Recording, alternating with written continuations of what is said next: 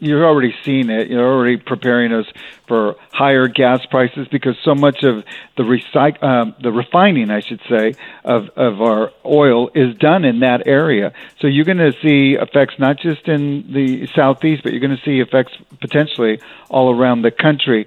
The quicker we can get those businesses back up online, and everybody's affected. You you know that the disaster area for for this one is probably one of the largest that we've seen.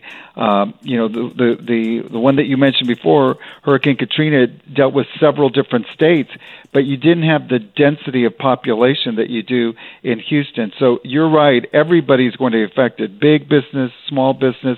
And you're also very correct, David, and I'm glad you mentioned it.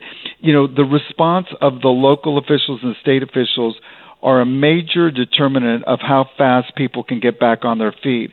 Um, and we saw the, the difference uh, in, in Hurricane Katrina. You know, you had governors in Mississippi and Alabama that were leaning forward, and those communities got back. And, and it's interesting because when I was down there, you, you saw the effects of the hurricane had on some of those states.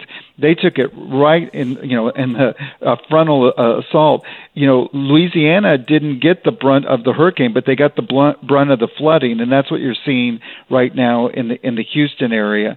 Um, but you know, I've been very impressed with the response so far, especially from the governor of Texas, the local officials, the their their state FEMA. One thing that you probably may or may not be aware of is that they also had the proverbial rainy day fund. They had about $8 billion set aside just for a disaster like this. So they're able to access those funds even before the federal funds take effect. And you also mentioned SBA Administrator Linda McMahon. She's already been in the area. They're already hiring up. So the, the chances that we're going to get uh, some of these people back on their feet quicker is is high. But at the same time, we need to have realistic expectations. This is not going to take months.